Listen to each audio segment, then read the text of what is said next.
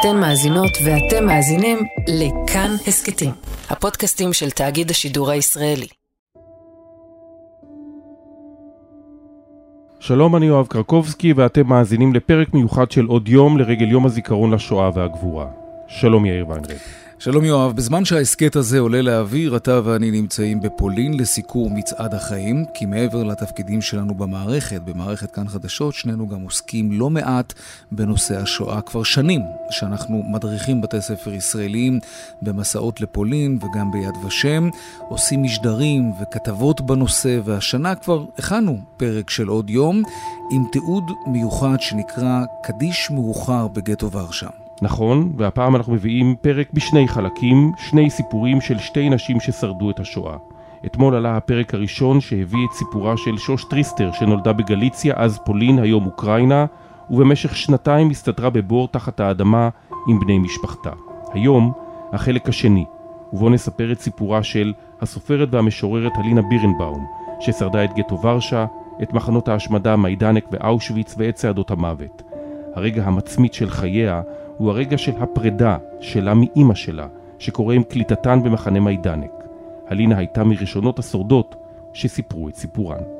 ולפני שנתחיל, אנחנו מרגישים חובה רק להזהיר שהחומרים שאתם עומדים לשמוע, מטבע הדברים לא קלים לשמיעה, ובחלקים מסוימים יש תיאורים גרפיים של מה שקרה שם.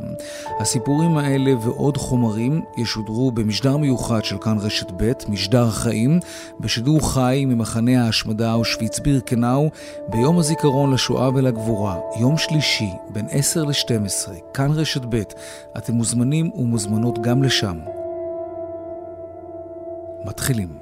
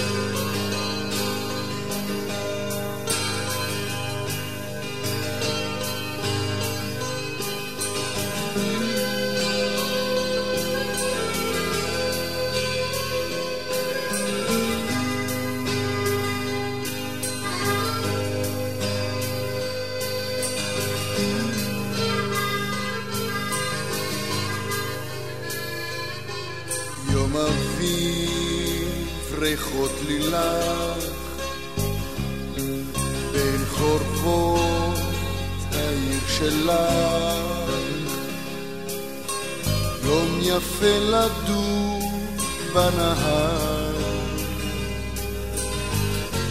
בתוכי הלב נשבר.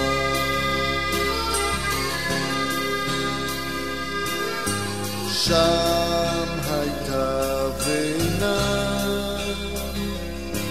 ילדותך אישה קטנה אנשים שאיש לא מכיר אין אפילו בית שיזכיר ואם את נוסעת לאן את נוסעת? הנצח הוא רק אפר ועבר. לאן את נוסעת?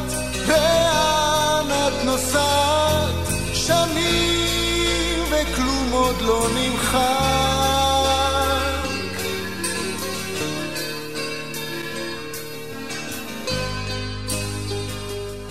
את השיר הזה כתבו יהודה פוליקר, שגם שר אותו יחד עם יעקב גלעד. יעקב גלעד הוא בנה של הלינה בירנבאום, והשיר הזה, אולי רבים לא יודעים, הוא בעצם שיר מחאה.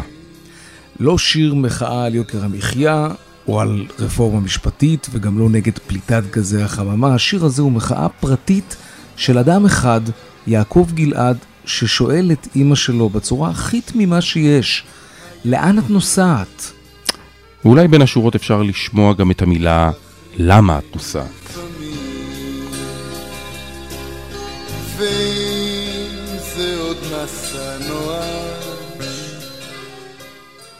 הלינה בירנבאום שורדת שואה, סופרת, משוררת, מתרגמת, מהמוכרות שיש, בין הראשונות שבכלל דיברו שרדה את גטו ורשה, את מחנה ההשמדה מיידנק, את אושוויץ וגם את צעדת המוות. היא עולה לארץ ישראל, מקימה משפחה, מנצחת את הנאצים, אבל לצד חייה החדשים, היא מסרבת לשכוח ומסרבת לזנוח את מה שהיא השאירה שם בפולין. ואם תשאלו אותה למה, איכשהו, מתישהו, תוך כדי שיחה איתה, אתם תבינו שהכל סובב סביב רגע אחד, שבו היא מסיטה מבט לשבריר שנייה, ומאותו רגע היא לא רואה את אימא שלה יותר. ואימא לא הייתה. פתאום, כאילו האדמה נפתחה מתחתיי. אני הבנתי. אני פחדתי להבין את זה. עוד הרגשתי את חום גופה מתחת למעיל. היא חיבקה אותה, היא ליטפה אותי. היא מוכרחה להיכנס, היא תיכנס בעוד רגע. הסתכלתי בדלת, הסתכלתי. ולא, לא, היא לא תהיה. ניגשתי לחלה, לגיסה שלי, ושאלתי אותה, איפה אימא? חלה הורידה את הראש, אמרה לי, אימא איננה, אני אימא שלך עכשיו. זה קרה במחנה ההשמדה מיידנק. היא השאירה את אימא שלה שם, ועם התחושה הזאת היא חיה כל חייה. וכשהבן שלה, יעקב גלעד, כותב לה, ואם את נוסעת, לאן את נוסעת? הנצח הוא רק אפר ואבק, לאן את נוסעת, לאן את נוסעת? שנים וכלום עוד לא נמחק. הוא בעצם מנסה לשכנע אותה לא לנסוע לשם, כי אין טעם.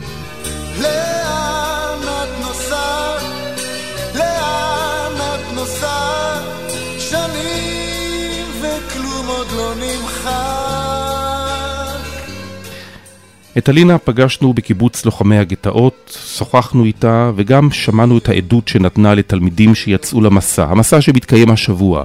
הם כאן בפולין יחד איתה. שלום אלינה בירנבאום. שלום. מה שלומך? בסדר. את, את אולי אחת מהשורדות הראשונות שהתחילו לספר את הסיפור שלהן, סיפור השואה. למה נכון. זה, איך זה קרה ולמה זה קרה? מאז ששוחררתי, מאז שפגשתי את אח שלי באמצע הרחוב בוורשה, אני לא הפסקתי לספר.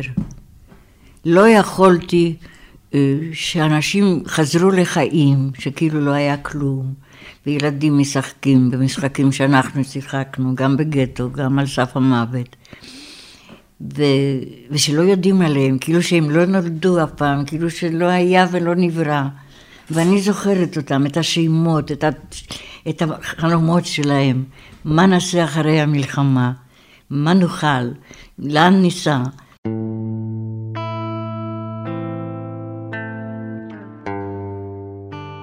אלינה בת עשר כשפורצת המלחמה.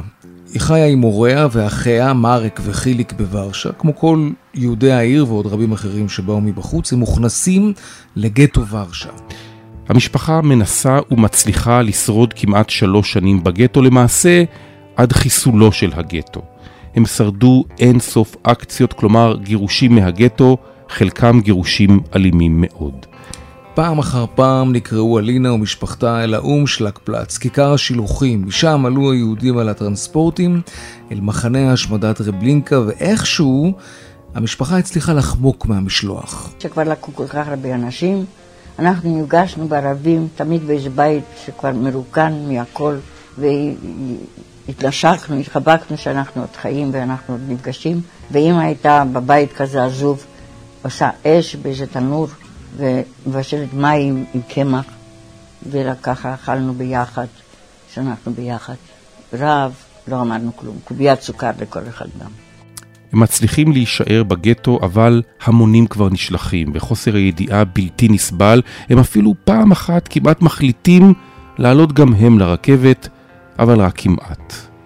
ואז מגיעה רכבת, ולא צריך, לוקחים את המכונת עירייה ומטפלים עלינו בכתות הרובים ובעלות וכולם לרכבת, לרכבת, אנשים נופלים, מועדים ונופלים עליהם, וממש גיהנום. אמא לוקחת אותי ביד וחילק ביד השנייה, ואבא הולך אחרינו, הוא לא רצה, הוא רצה ללכת לרכבת ולהראות את המסמכים, הוא האמין. אמא לא האמינה בזה בכלל, כל כך הרבה אנשים מוציאים כל יום ומאף אחד אין מילה. אדם חי נותן סימן חיים ואין. זה לא יכול להיות שזה לחיים. וזו הייתה חתיכת דילמה, כי במשך זמן רב לא היה ברור ליהודים אם כדאי או לא כדאי לעלות על הרכבות האלה. אולי הרכבת מובילה למקום יותר טוב, אולי נשלחים לעבודה, אולי ליישוב מחדש. מארבע קצוות הרחוב מגיעים הגרמנים, האוקראינים גם, ואנחנו הרביעייה הראשונה שתופסים אותנו. וזה היה מערב על אלה שעובדים מחוץ לגטו, על המקום העבודה הבטוח הזה, אז זה לא היה בטוח. אנחנו בדיוק עמדנו במקום שהם חוזרים מעבודה והם התכוונו אליהם, אבל אנחנו עמדנו קודם, עוד לפני שהם הגיעו מעבודה, ואנחנו הראשונים. אנחנו עכשיו, אין שום דבר, זה עליית הגג, זה גן עדן שרבוד. עכשיו זה מה שמחכה, מה שחיכה כבר הרבה אנשים לפנינו, האו"ם שלג פרס, הרכבת להיעלם. איפה? לא יודעים. אנחנו עומדים ואימא צובעת לי את הלחיים, שאני לא אראה חיוורת, שאני אוכל... אנחנו עושים לעבודה, היא אומרת. אנחנו נעבוד בחקלאות, אבל הם לא צריכים ילדים. ואת צריכה להגיד, לזכור, בכל מקום שאת בת 17. ומשם אל כיכר השילוחים וההמתנה לרכבת, אבל הרכבת לא באה. אין רכבת עדיין, חושך כבר, אולי לא יהיה רכבת היום. הם מוציאים מכונת עירייה באמצע המגרש הזה, ומכוונים בנו. אבא מחבק אותנו, את חילק גם. חילק חייב ללכת ולאסוף את הגוויות עוד מעט. זו עבודה שלהם, זו קבוצה שלמה כזאת. הוא נשאר איתנו, לא רוצה לנצל כשאנחנו ניהרג פה. ואבא מחבק אותנו, ואימא לוחשת לי, כל אדם מת פעם, ואנחנו נמות עכשיו ביחד. אל תפחדי. ואז הרכבת באה, והם עולים עליה. אין להם ברירה. אבל ההורים של הלינה עוד לא התייאשו, הם עושים הכל כדי לרדת משם, וזה לא משהו שקורה כך סתם. רק נכנסנו בפנים, ועכשיו מה? יש שוטרים יהודים שהם יכולים להוציא עכשיו בחזרה לגטו למחבואים שלנו. אבל יש מחיר לזה, זה עולה עשרת אלפים תמורת ראש. עשרת אלפים זלוטי, שזה המון כסף. אין לאימא בכלל כסף ועוד כזה סכום. ואין מה לדבר, הם זורקים אותה, לא רוצים לדבר איתה, היא נופלת, היא קמה, היא הולכת לעוד אחד, בסוף אחד מסכים. טבעת נישואים שלה, מזהב, והיא אומרת שיש לה במחבוא שני קילו אורז וחליפה של אבא, וזה מספיק לו, הוא מוציא אותנו משם. אני עוד חושבת ככה, כשיוצאים, אני אומרת, מילא הטבעת, מילא האורז, אבל בשביל מה הוא צריך חליפה? מי עוד צריך חליפות בעולם הזה בכלל? ואמרתי את זה לאימא, ואימא אמרה, אין זמן עכשיו לשאלות כאלה. אבל השוטרים היהודים, עד כמה שזה נשמע נורא, שוטרים יהודים בשירות הנאצים, אה, הם לא סיימו איתם, לא. אנחנו מתרחקים מההמון יותר קרובים כבר לבניין של הבית ספר, רואה אותנו קבוצת שוטרים יהודים ומתנפלת על אבא. ככה, עוקפים אותו, אבא איש כזה גבוה, כזה מלא, בן 47.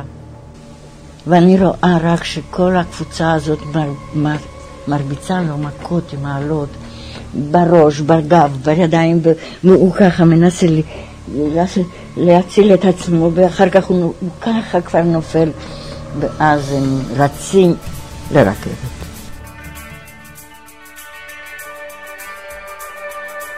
זהו, אבא הוחזר לרכבת, הלינה, אימא והאחים שלה ניצלו, הם לבד עכשיו, בלי אבא.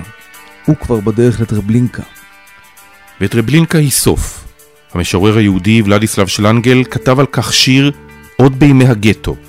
הלינה תרגמה רבים משיריו, גם את השיר הזה. זה היה וולדיסלב שלנגל, יהודי בגטו ורשה, שכתב, בגטו כבר כתב דברים מאוד רציניים, מאוד חזקים.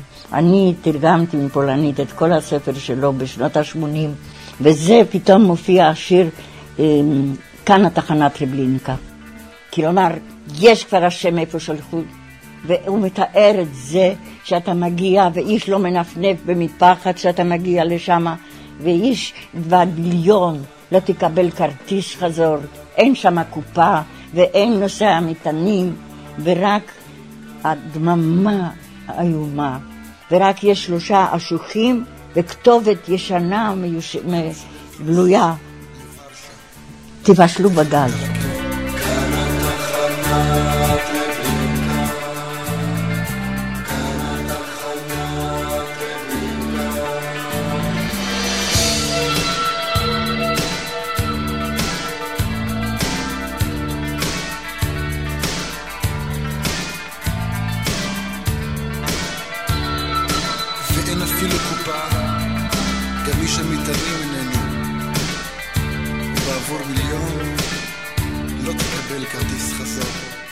הגטו מתרוקן עם הזמן, משפחתה של הלינה עוד שם, אפילו שוטרים יהודים כבר אין, אין גם יודנראט, הגטו בכאוס. אבל אז, אז קורה משהו גדול בגטו. יש מורדים, יש יודעים של... מהתנועות, משומר הצעיר, אבל גם גברים שנשארו לבד ואין להם מה להפסיד יותר, אין להם למי לחיות יותר, מתארגנים למרד. לעשות עוד משהו לפני שיחסלו. המרד נרקם, והוא נותן תקווה שיש לה שני פנים. מצד אחד, למות עם הראש מורם, זה חשוב. מצד שני, אולי לא נמות, אולי נצליח לשרוד מתחת לאדמה, בבונקר. בונקרים בנו בתוך האדמה, הייתה כבר סטלינגרד, הייתה תפוסה גדולה לארמיות הכי חשובות של הגרמנים. וחשבו שעוד חודש, עוד חודשיים, אנחנו נחיה מתחת לאדמה ונחיה בבונקרים, וזה לא ייקח הרבה זמן יותר ונשרוד.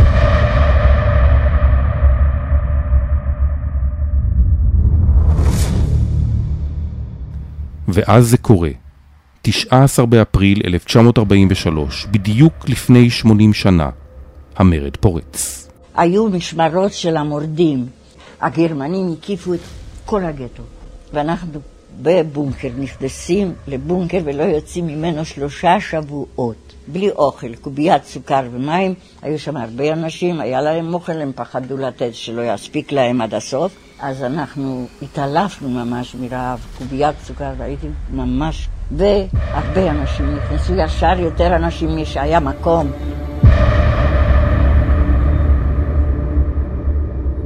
הם פשוט זרקו פצצות אש בכל, ברחוב אחרי רחוב, בבניין בתוך בניין, ופיצצו את הבניינים שכבר נשרפו, אז זה כבר לא היה עוזר.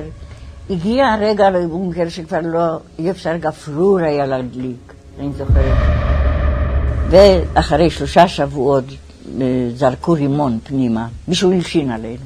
וזרקו רימון במקום שהיה פתח לאוויר, אנחנו לא פתחנו אותו, למרות שכמעט נכנסנו. אני רוצה להגיד לכם, ברגעים האחרונים שהם כבר דפקו, אם אמרה תהיה ערה, הם גילו אותנו. איזה מילה נוראה זאת גילו אותנו.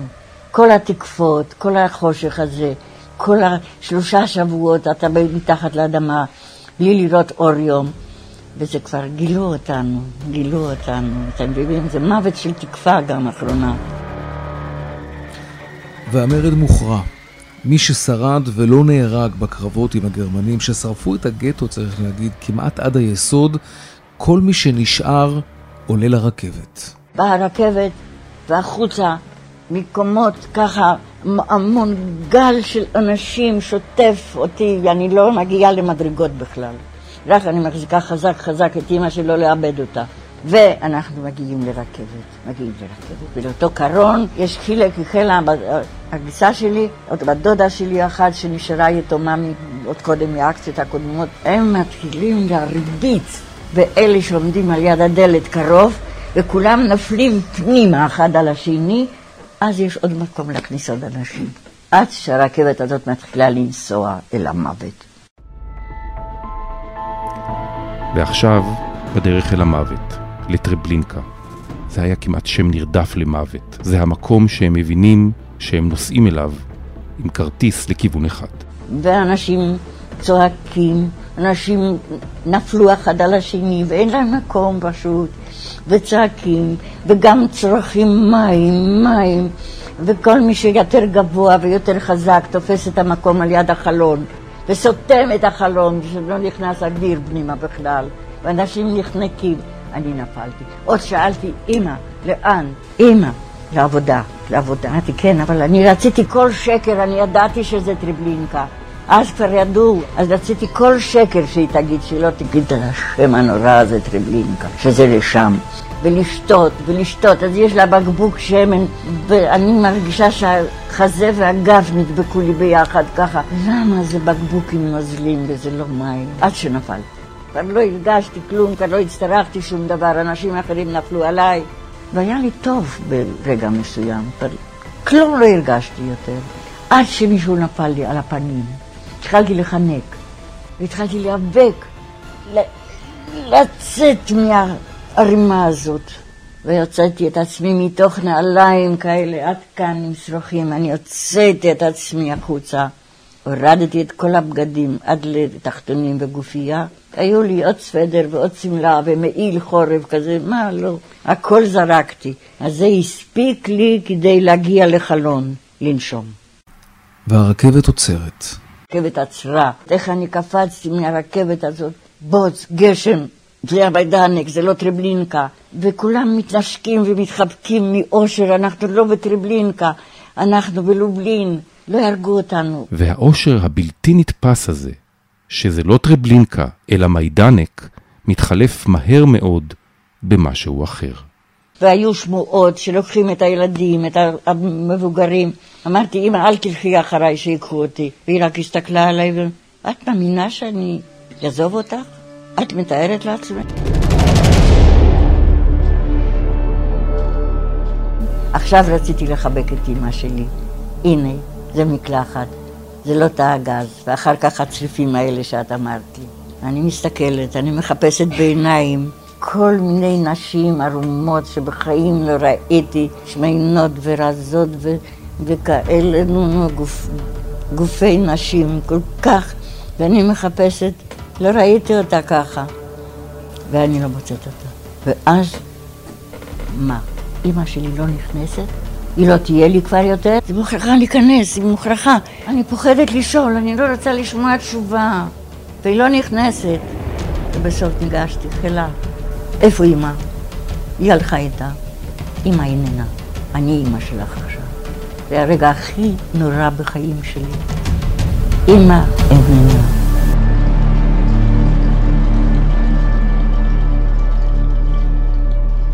ועכשיו במיידנק, בלי אימא ששמרה עליה כל השנים האלה בגטו, היא צריכה לעשות את זה לבד. ואז הלה חולה.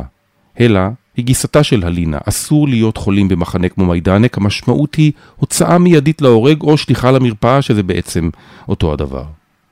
חלה כבר חולה כל כך, שכבר לוקחים אותה לבית חולים, שזה מוות כבר. ומורידים אותה למפקד, כי מפקד מוכרחים לחיים ומתים, מוכרחים למות. שמים אותה באלונקה מברזנט, והיא כבר בתוך הבוץ על האלונקה הזאת. ומסתכלת עליי כמו רוח רפאים, כאילו, אל תשכחי אותי. אני הרגשתי ברגע זה כל כוח החיים שלי, שאני חיה חיה, ואני לא אמות עכשיו, ואני לא אחזור בלעדיה. זה בלתי אפשרי. אני באתי איתה ואני מוכרחה לחזור איתה. מיידנק היה מחנה ריכוז וגם השמדה ופעלו בו תאי גז, אבל לא באותה התפוקה כמו במחנות ההשמדה האחרים, וגם לעתים הם פעלו, היו בהם גם תקלות. אחת התקלות האלה, למרבה המזל, קרתה כשאלינה וגיסתה הלה מוכנסות לתא הגזים. וככה, כפי שעמדנו, פתאום חולפת שמועה מפה לפה שמובילים אותנו לתא הגז. הגענו למקום, שם היה צריף עם ערובה גבוהה, היה ריח כזה מתקתק, קופסאות ריקות, ערימה גדולה של קופסאות ריקות של גז, ציקלון. הן יושבות שם שעות, עד אור הבוקר למעשה, ושום דבר לא קורה. עד הבוקר ככה. בין התקווה ובין הייאוש. אולי, ולא. לפנות בוקר מישהו פתח לנו, הוציאו אותנו החוצה, ספרו אותנו שוב כאילו שמישהי יכלה לברוח מכאן. הן מחכות למותן, ואז בבוקר הדלתות, הדלתות של תא הגזים נפתחות. הובילו אותנו לרכבת, רכבת של בהימות עוד פעם, לא ידענו לאן, מה. בדרך, הגברים שהביאו את המנות לחם, הגברים שהיו אסירים, סיפרו לנו שהיה חסר גז באותו לילה. הדלתות נפתחות, מתברר שלא היה גז, הייתה תקלה במנועים, והן נשלחות לאושוויץ. אלינה שורדת. ממיידנק היא מועברת לאושוויץ. שם היא מתאהבת ביהודי שהיא פוגשת, אבל אז צעדות המוות. גם אותן היא שורדת, והמלחמה מסתיימת. והיא הולכת אחרי ליבה ומחפשת את הגבר שהתאהבה בו במחנה אושוויץ. אני הולכת בג... בלודג', בעיר לודג', לשאול שם בוועד היהודי, ואני שואלת אחד שנראה לי שהוא דומה ליהודי, איפה פה ועד יהודי? כי פחדתי סתם. אז הוא אומר לי פה ופה, והוא ישר אומר לי, "אמ, את היית במחנות? אמרתי, כן. אולי את רוצה להתחתן איתי, יש לי כבר דירה. אני הולכת לחפש את החבר שלי מאושוויץ, והוא כבר מציע לי, יש לו כבר דירה. אמרתי, לא, יש לי, אני מצאתי את אח שלי, אני לא לבד. אלינה עולה לארץ, מתחתנת, מביאה לעולם שני בנים, ומאז לא מפסיקה לנצח. לנצח את הגורל המר שפיתה אותה כל כך הרבה פעמים, אבל היא לרגע לא נכנעה לו. וזה לא רק זה, היא מקפידה בעשרות השנים האחרונות להביט לו בגורל בעיניים, כאן בפולין. היא נוסעת, היא מספרת, היא מתעדת את מה שהיה שם, ומה שאסור שיקרה שוב.